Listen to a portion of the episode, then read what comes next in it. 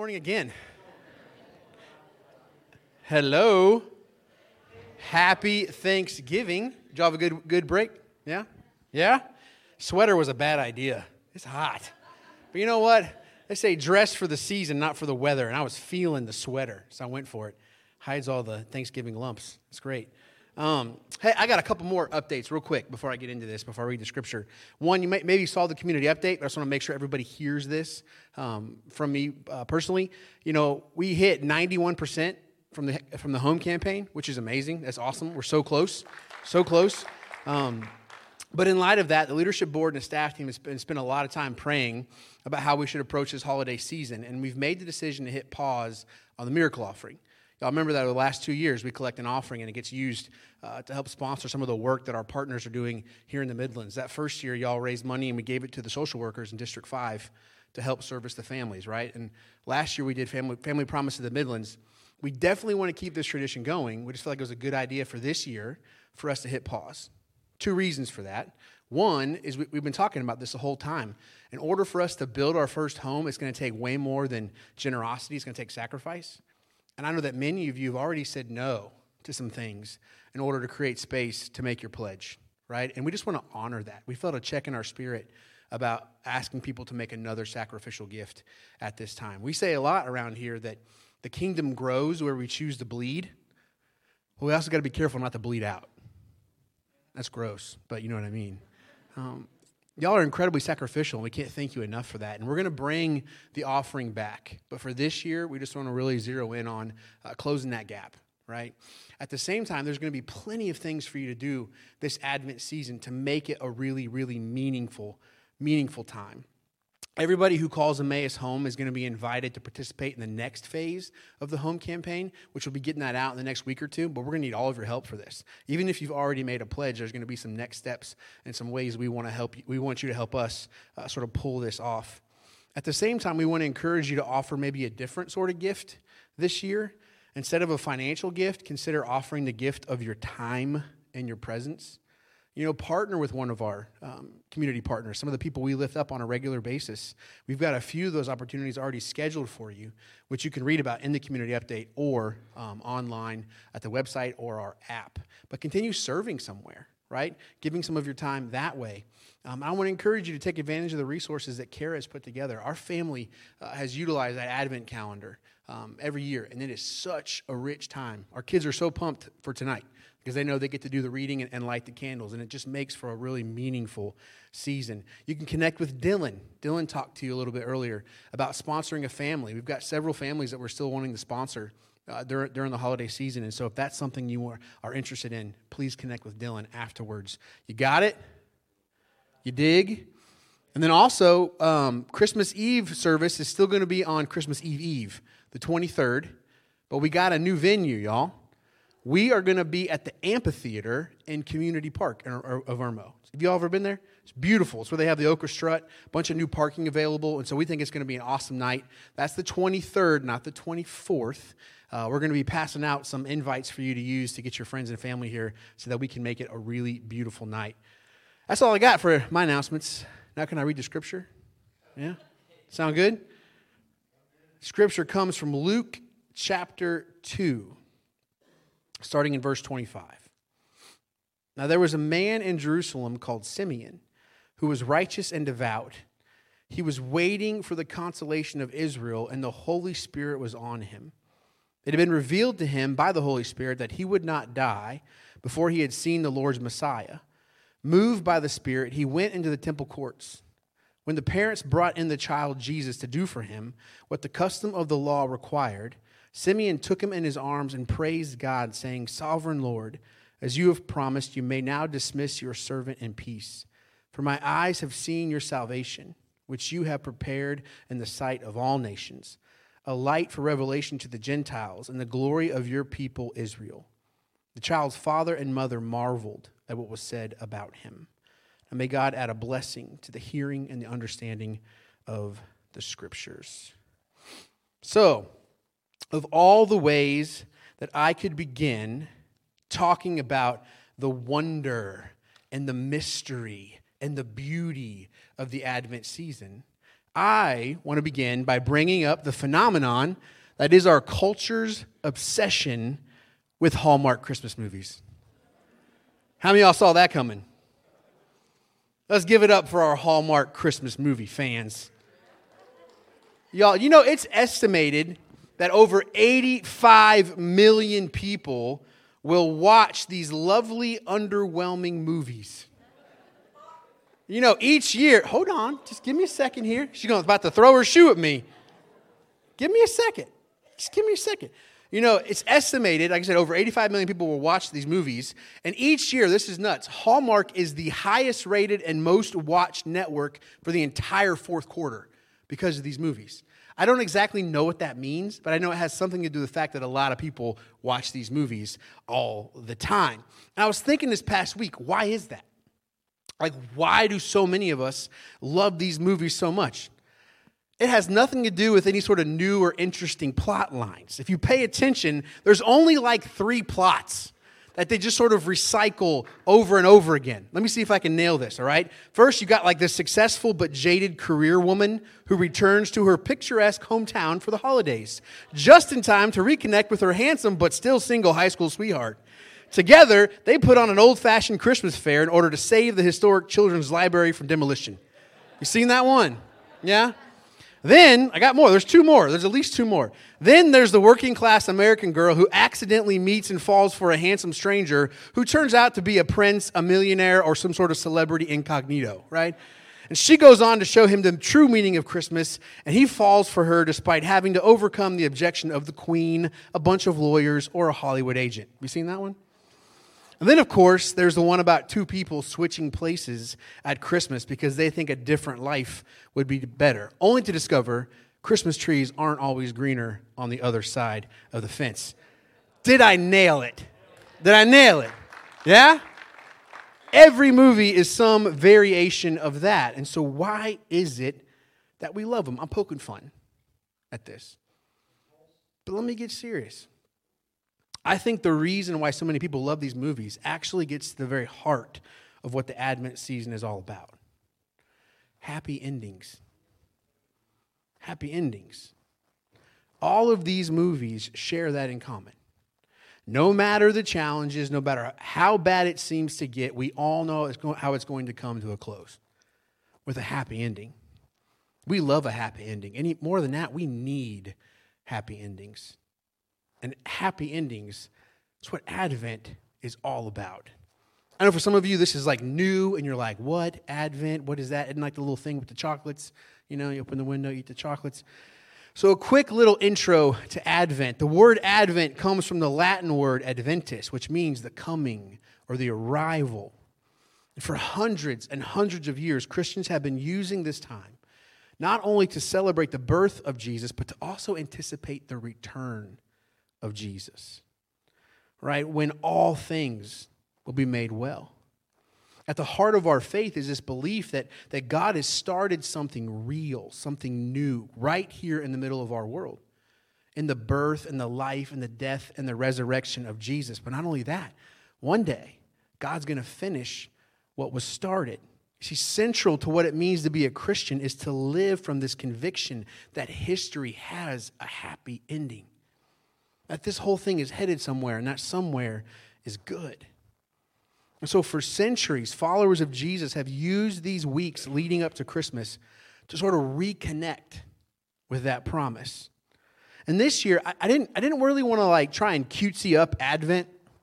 I didn't want to try to come up with some, you know, new and sort of flashy title. I just want to call it Advent. I just want to have an old fashioned Advent. I don't know about you, but around this time of the year, I tend to be drawn towards older things. Y'all feel that way? You know, there's like the certain decorations you put out that you put out every year, and a lot of them have stories to them, right? They're given to you by somebody else. I'm sort of drawn towards older things, or even food. Right? I saw somewhere this past week somebody said Thanksgiving is not that time to be trying something new, right? Because some of us, it's not Thanksgiving unless there's some macaroni pie on the table. Am I right? I mean, we tend to be drawn towards old things. There's even a family in the church, the Maleys. Where y'all at? Right here. Y'all do, y'all do something different for Thanksgiving. Every year they eat food from a different country, right? What year, what was it this year? Italy. It was an Italian Thanksgiving. Now, the fact that they do it every year makes it a tradition, right? Something that they do on a regular basis. Like 20 years from now, Jaden's married to somebody and they're like, hey, look, we just do an old fashioned American Thanksgiving. You'd be like, uh, no. We got to do something funky, right? I mean, this, this is sort of how they do things. Around this time of the year, we tend to be drawn towards tradition, towards things that have been around for a while, towards older things. And y'all, Advent is really old. Some say that it dates back to the fourth century, which means that people have been practicing Advent for 1,500 years. Think about that. I love that. There's something so grounding about that.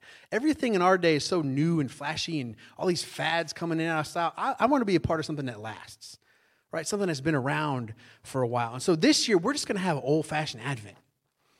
And here's what I mean by that. Traditionally, there are four themes of Advent hope, who knows the rest? Joy, peace, and love, right?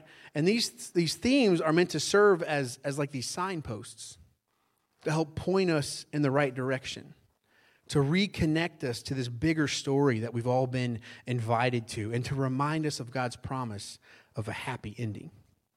And each one of these themes builds off one another, and they really prepare us to not only celebrate Jesus, but to make space for a new encounter with Jesus. I don't know about you, but I need that so bad right now. That's what I want. I want to have an encounter with the presence of Jesus. So, for the next four weeks, we're going to just see what these four themes have to say to us. And this morning, we're going to dive a little bit deeper into the story about an old man, Simeon, and his encounter with the baby Jesus. I love starting with Simeon at Advent. In fact, every year except for last year, Advent, uh, Simeon's who I start with. I always start with Simeon because I think he's such a picture of what this season is meant to be for us, and he's a picture of what Advent hope looks like. So I'm going to pray for us, and then we'll get into the text. come, Lord Jesus, come. That's the prayer of Advent. The prayer that your people have been praying for 1,500 years during this time. It's a time for us to get back in touch with our need for your presence in our life. And so, right now, we just invite you to be here, to be present.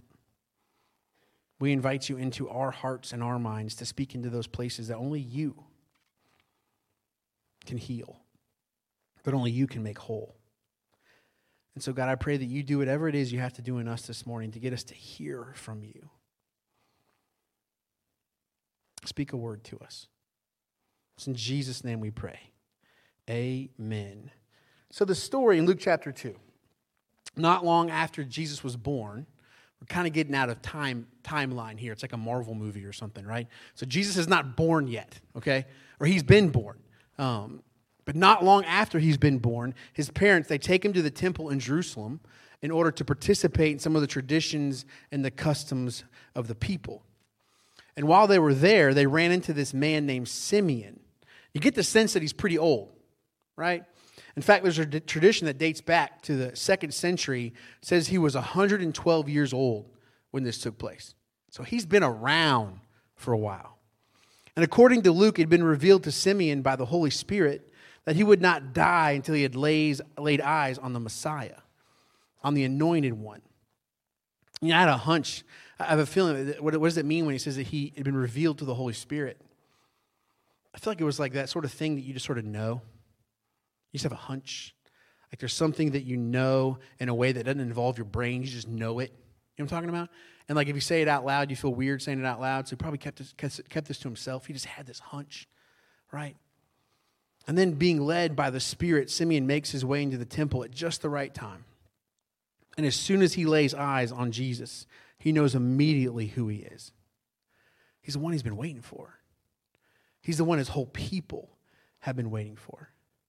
And he takes his baby in his arms and he prays this beautiful prayer.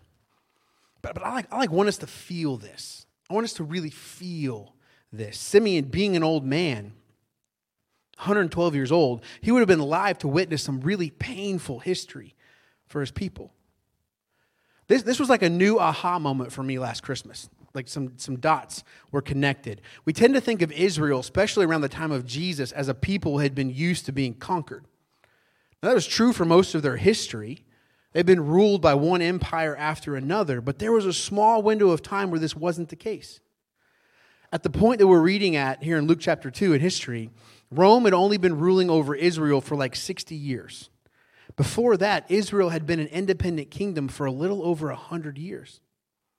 A family known as the Maccabees led a successful revolt against the Seleucid kingdom, which was like an offshoot of the Greek Empire. This is where Hanukkah comes from.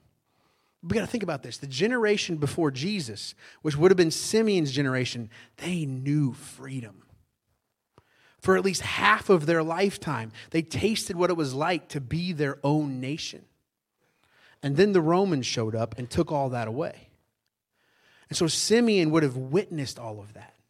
He witnessed firsthand the, the, Romans conquering his homeland. He saw a bloody civil war not long after that. And he would have watched numerous revolutions crushed by the Romans. And yet, he held out hope. Year after year, he held out hope that God had not given up on them, that the Messiah, the deliverer, was still on his way. All of this is behind that phrase in verse 25. Let's put that back up on the screen, a second slide. Verse 25, when it says that Simeon was waiting for the consolation, or some translations say the comfort of Israel. Consolation of Israel is a poetic way of speaking about the promises of God, about turning things around, about dealing with the pain and the suffering in the world, about setting things right. Simeon was waiting for that. I'll be honest, waiting is kind of a weak way to translate the word. In the Greek, it's the word prosdechomai, and it's often translated as to cherish or to expect eagerly. It's the kind of waiting that somebody does from their guts. I think a better translation is the word longing. Longing for the comfort, the consolation of Israel. Prosdechomai, it's the kind of waiting, it reminds me of like when, when Lindsay and I were dating. You know, we, we had a long distance relationship the entire time we dated, so we'd only see each other on the weekends, and I'll never, I'll never forget what it felt like on a Friday when she was on her way to see me. It's only an hour and a half drive. You know how long that hour and a half took? I was ready to see my baby. But you just can't wait. You know what I'm talking about? It's that waiting you just kind of feel in your guts. Like that's prosdechomai. It's a longing. I think about a parent who's waiting for their kid to get home after a deployment. They've been gone for years, but they're coming home for the holidays. Do you feel that? That's prosdechomai. It's a deep sort of waiting that you do from your guts. You see, Advent hope, y'all hear me? Advent hope is a hope that has an ache to it. There's an ache to the season of Advent. You can hear it in some of the songs that we sing. One of my favorites, O come, O come, Emmanuel. You hear it in that song, don't you? You feel it in that song. There's an ache. See, this is a time of year that calls us to get back in touch with our deep need for God's comfort, for God's healing presence in our lives and in the world around us. I find this to be one of the most refreshing parts of the season because we live in a culture that's ache adverse. We don't like to feel any sort of ache. And we've gotten really good at numbing ourselves to it or distracting ourselves from it. I remember a few years ago, I really hurt my back. Like it was a bad back, a bad back strain. Horrible. And I remember like the first night I had to sleep, like the only comfortable position was leaning over the kitchen counters, countertop. I literally stayed there all night. That's like one of those close to 40 war stories you have, you know what I mean? You ever like slept on the counter of the kitchen? Almost might be 40 then, right? It was awful. I mean, I couldn't move. I eventually had to get some, some muscle relaxers in order to sleep. Now, I understand why it's easy for some people to get addicted to, to those things. You shouldn't leave them laying around. Some of us shouldn't touch them, period. But I'm going to tell you right now, I couldn't stand the way they made me feel. It was horrible. I was like out of it. I was just in this sort of fog and I couldn't shake it. I didn't feel the pain, but I didn't really feel much of anything else either. Certainly didn't feel very alive. That's how so many people in our part of the world live their lives. We have so many things to busy ourselves with to distract ourselves with, to be worried about. We've got numerous ways to numb ourselves. And as a result, the things that really matter our life with God, the care for our soul, our concern for the world and our neighbors, we just sort of grow numb to the whole thing. We just grow cold to it. I mean, this is where so many of our bad habits come from. They're an attempt to escape, to numb, to distract ourselves from disappointment or dissatisfaction. That's why we go to the fridge when we want a distraction. We go to the computer screen when we're feeling lonely. We reach for our stimulant of choice when we feel empty. I mean, it shows up in some less obvious ways too, but they're still really destructive. Like, think about our phones. Like how we go to our phones. We go to the doctor's office, and you have to wait in the lobby for like 10 minutes. What's the first thing you do? You pull out the phone and you just start scrolling. God forbid you're actually bored for a few minutes. We stop at a traffic light. Don't act like you don't do it. And you pull it out, right? Instead of just being quiet, being there. We're just addicted to distracting ourselves. We're addicted to numbing ourselves. To like, I just don't want to feel any sort of disappointment, any sort of loneliness. What do I got to do to not feel that? And we've gotten really, really good at it. So we rarely ever have what the mystics call a pregnant moment. You know, like they call a pregnant pause. When somebody's giving a speech and they stop for a second, it just kind of hangs there and everybody's like feeling it. We rarely have pregnant moments in our life where we're actually aware of what's going on. We're tuned in. Part of us is here and part of us is somewhere else. But Advent's a season when we resist that. We say no to it. And instead, we allow ourselves to feel the ache. And I'm going to tell you right now the ache can keep us aware. Let me show you what I mean. Here's one of my favorite pictures from the holidays. We put that picture up of Selma? Ah, it's a few years old now. We have several of these. Every year we catch her looking at the music box. She used to call it the Uzik ox. It belonged to my wife's Nana, who was like my wife's favorite person on planet Earth. She passed away before um, I met Lindsay, so I never got a chance to meet her, but she loved this music box. And Selma loves this music box. And we would always sneak into the dining room. We'd find her doing that, just staring at it, right? So that's the picture we took a few years ago. Here's the one we took this year. Do you got that picture? Ouch. Like looking at that picture kind of hurts a little. If you notice, she's not on her tiptoes anymore. She's gotten so much bigger. Do you feel that kind of, uh? But if I let myself feel that, you know what it does? It keeps me awake. You only have a few of these seasons. We only have a couple, a handful. Pay attention. Pay attention.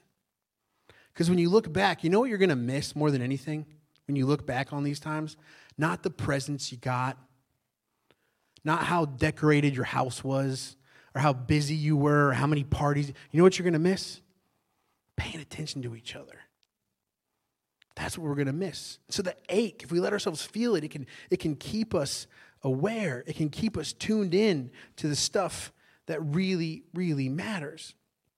If we let the ache of Advent get to us, then what it ultimately does is it gets us in touch with our deepest desires.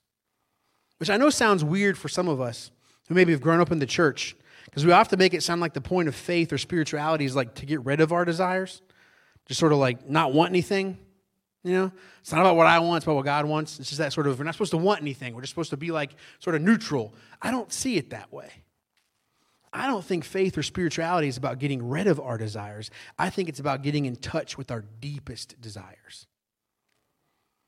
You see, a lot of the time we're distracted by these cheap 99 cent desires. These sort of like shallow wants that usually have something to do with being a bit more admired, right? Or some sort of stimulation or getting our hands on something bigger, newer, or nicer.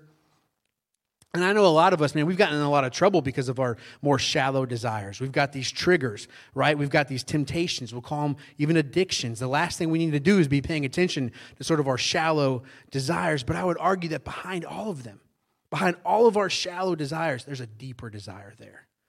There's something that we actually want more than that. And I would argue that our deepest desire is for the presence of God's healing in our lives, for God's healing presence in our lives. And Advent is a time when we can get back in touch with that. Let me just open up a little bit. Can I get a little vulnerable with you?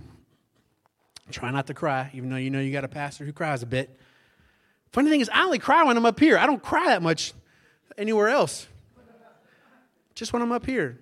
You know, a few weeks ago, I was looking for something to open up the sermon with, like a story, and I came across that video of the baseball players. Remember that from a few weeks ago? The boy that, you know, was in a collision at practice and he had massive brain damage and injuries, and they weren't sure if he was going to be able to walk again, right? But he recovered and he actually started playing baseball again. His first at bat, remember this story? The, the other team, all one by one, walked up to him, took off their hats, and they shook his hand, right? I, I was watching that video for the first time that week, I remember, and it wrecked me. Like the version I was watching had like music playing behind it, so they're like really tugging on your heartstrings, you know? But I'm like watching it, I'm like getting teary eyed, and all of a sudden I was more than just tearing up. I was like crying. I really crying. And it didn't take me very long to realize that I'm crying about way more than this video.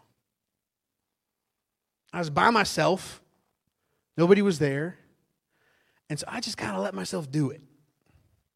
I just kind of went with it. All this stuff started coming up. And the last three years for me have been really hard. Not just for the obvious reasons. The last three years have been hard for all of us. Whew. But my dad died three years ago. And we had a really weird relationship. And I haven't really dealt with that. Not really. You know, and I think about some of the church hurt my wife and I are still dealing with, and some what felt like betrayal for some close friends a few years ago. And like that started kind of coming up. Then the whole first year in the pandemic, y'all, that was scary. We were 10 weeks old. Then we had to go and be a virtual church. And if I'm really honest, I was afraid. I was afraid we weren't going to make it. I mean, we're not going to get a chance to get off the ground. And so, but, but for me, you got to understand, I am the king of distraction. That is my thing. I am great optimism. I'm a seven on the Enneagram. If you know what that is, we are, we're escape artists. That's what we are. Things don't feel good. Distraction, positivity, keep it upbeat. It's going to be fine, right? That's what I've been doing for the last three years because, to be honest, I kind of had to.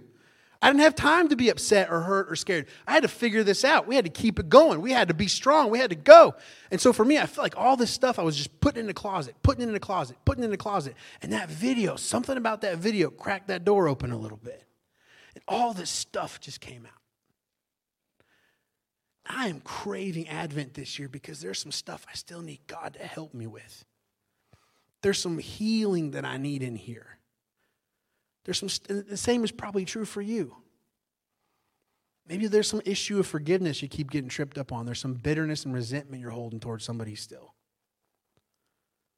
Maybe for you, this Advent, come, Lord Jesus, come, come into that place. Make me sensitive to those places in my life where I need you to be present there. That's my hope for us as Advent, is that we wouldn't distract ourselves from the ache, but we'd let ourselves feel it. And even more than that, we'd have the courage to invite God into that place. How in touch are you with the ache? So, Advent hope, it's a real, real uppity Merry Christmas. But I think it's necessary. It's necessary. It's Advent hope is birthed out of ache, but it's also rooted in source. You see, the thing about hope is that it has to have an anchor, it has to have something that we put it on. Hope has to be directed towards something. And to be Advent people, to be Jesus people, means that our hope is anchored on source and not on outcomes. Let me tell you what I mean. Simeon, he gives us a picture of what this looks like. It's interesting when you read through the Gospels, most of the people who ran into Jesus had a hard time recognizing him for who he was. In fact, most of them missed it altogether, but not Simeon. Simeon was able to see in this six month old baby the fulfillment to his deepest longings and desires. Why? Why? Why was Simeon able to recognize Jesus when most of the time people just missed him altogether? The people who missed Jesus, their hope was in their preferred outcomes. It was in their specific expectations. It was in what they wanted to see happen, how they wanted things to change, and what they wanted God to do for them. And so when Jesus didn't do any of this stuff, they just dismissed him altogether. You see, most people were looking for a nationalistic Messiah. They were looking for a conquering king who would come in and eliminate all of their enemies and take care of all of their problems. But Jesus didn't crush their enemies, did he? He got crucified by them. What kind of Messiah is this? You see, Jesus wasn't the Messiah that most people wanted. But goodness gracious, he's the Messiah that we needed. But you see, Simeon's hope wasn't rooted in outcomes, it was rooted in source. It was rooted in God, the one who made the promises. You see, what anchored his hope, it wasn't the what's, the whens, or the hows. What anchored his hope was the who. It was the one who made the promise. And so let me say it really clearly for you this, this Advent season. There's a difference between being hopeful for something and then putting your hope in something. There's a difference there. There's a difference between being hopeful for an outcome and then putting your hope in that outcome. It's like the person whose marriage is hanging on by a thread. It's one thing to be hopeful that the marriage can be restored, but it's another thing to put your hope in the marriage being restored. Because I got news for you it might not. Might not happen. Because that happening depends on way more than just you and God, doesn't it? There's another person involved, your spouse. And they may quit, they may bail, they may choose to walk away, and then what? If your hope is put in the outcome, your only option then is despair. In fact, I've heard it said, you know what despair is? Despair is our body's way of telling us we put our hope in the wrong thing. And often what we do is we put our hope in outcomes. Advent invites us to put our hope in source, in God.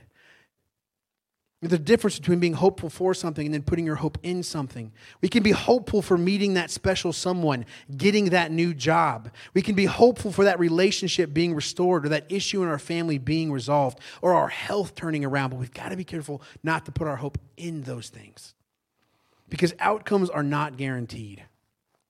Y'all, this is how this is a picture of how things have shifted so much for me over the last 20 years.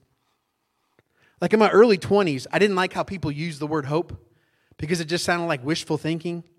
You know, it's like, I hope I win the lottery. I hope I would. It just felt like this sort of passive. It's like we just sit back and just sort of wish for things. I didn't like that. It's like, no, hope's not passive. Hope isn't about sitting back and sort of waiting for an outcome. It's about living into a preferred outcome. Right? And there, there's some truth to that there's still a whole lot of truth to it. But when I when I go back and listen to like my early 20s version of myself, it almost sounds like I thought that with just enough hope, with just enough faith, enough grit and perseverance, then we can make outcomes happen. 20 years later, some of the stuff I've been through personally, about the stuff I've seen happen to other people, about some of the things I've had to walk through with people, I don't think about it that way anymore. Hope isn't about controlling outcomes, it's about handling outcomes. I don't know why things work out for some people and why they don't work out for others.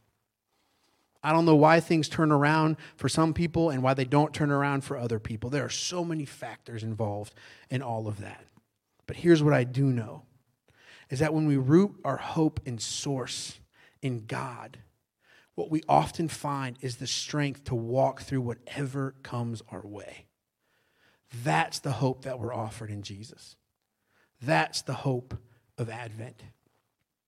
And so here's a question I want you to sit with as we begin this season. I want you to sit with it all week. And I'll put it out there for us so we can be reminded of it during the week. But here's the question What expectations, demands of life, or attachments do you need to let go of in order to make room for God? What expectations, demands of life, or attachments do you need to let go of in order to make room for God? Remember, despair is our body's way of telling us we put our hope in the wrong thing. I want you to sit with that question this week, to really wrestle with it. This is where I want to leave things this morning. This is where I want to leave it. We're just getting started. But I really want to challenge you to make this season different, to do intentional things. I'm going to be using the Lectio 365 app all during Advent. I haven't found a better resource for my morning devotional times. Some of you don't like it because they read to you, they talk to you. Here, don't hit the play button, okay? You can just read it yourself. But they're doing a, they're doing an Advent they're doing an Advent study. But I'm gonna I'm gonna encourage you to do that. We're gonna post the prayers each day. Lee Miller, you gave me that idea. I love when you share the prayer from the Lectio app. We're gonna be doing that. Even just if you got if that's all you do, make time to pray through that prayer yourself. I'm gonna be try, try to write some personal reflections throughout the week and what I'm learning for it. But do something different this year. Like, make time, be intentional. One of my favorite things to do every morning, I sit in a dark room with one candle. I light one candle during the season of Advent, and I just sit in that room and I look at that candle. There's something so clarifying about that. Just centering myself on that. And I invite God to just bring to light what are some of the things, what are some of the places I still need your healing presence in? And I want to long for it. I want to be, I want to be centered and zeroed in on that just make an effort. Don't just do the same old things and get caught up in the craziness of this season. Let's make it meaningful, yeah? Let's do that together. I'm going to invite you to stand right now. I'm going to pray us through a, a final Advent prayer. Um, this is the Advent prayer I love using every year. Um, I think it's a beautiful prayer. It's from Frederick Buechner. I'm going to pray most of it out loud for us, but there's going to be three, three times where you're invited to pray all together, to pray the, the ancient Advent prayer Come, Lord Jesus, come. Can we all try it one time together? You ready? Come, Lord Jesus, come. You'll, when you see those words on the screen, you're supposed to pray that out loud together. But hear this prayer, make it your own. Thou Son of the Most High, Prince of Peace, be born again into our world. Wherever there is war in this world, wherever there is pain, wherever there is loneliness, wherever there is no hope, come, thou long expected one, with healing in thy wings. Come, Lord Jesus, come. Holy child, whom the shepherds and the kings and the dumb beasts adored, be born again. Wherever there is boredom, wherever there is fear of failure, wherever there is temptation too strong to resist, Wherever there is bitterness of heart, come, thou blessed one, with healing in thy wings. Come, Lord Jesus, come. Savior, be born in each of us who raises their face to thy face, not knowing fully who they are or who thou art, knowing only that your love is beyond our knowing, and that no other has the power to make us whole. Come, Lord Jesus, to each who longs for thee even though they have forgotten thy name. Come quickly. Come, Lord Jesus, come. Amen. Church, thank you for being with us this Sunday. We'll see you next week.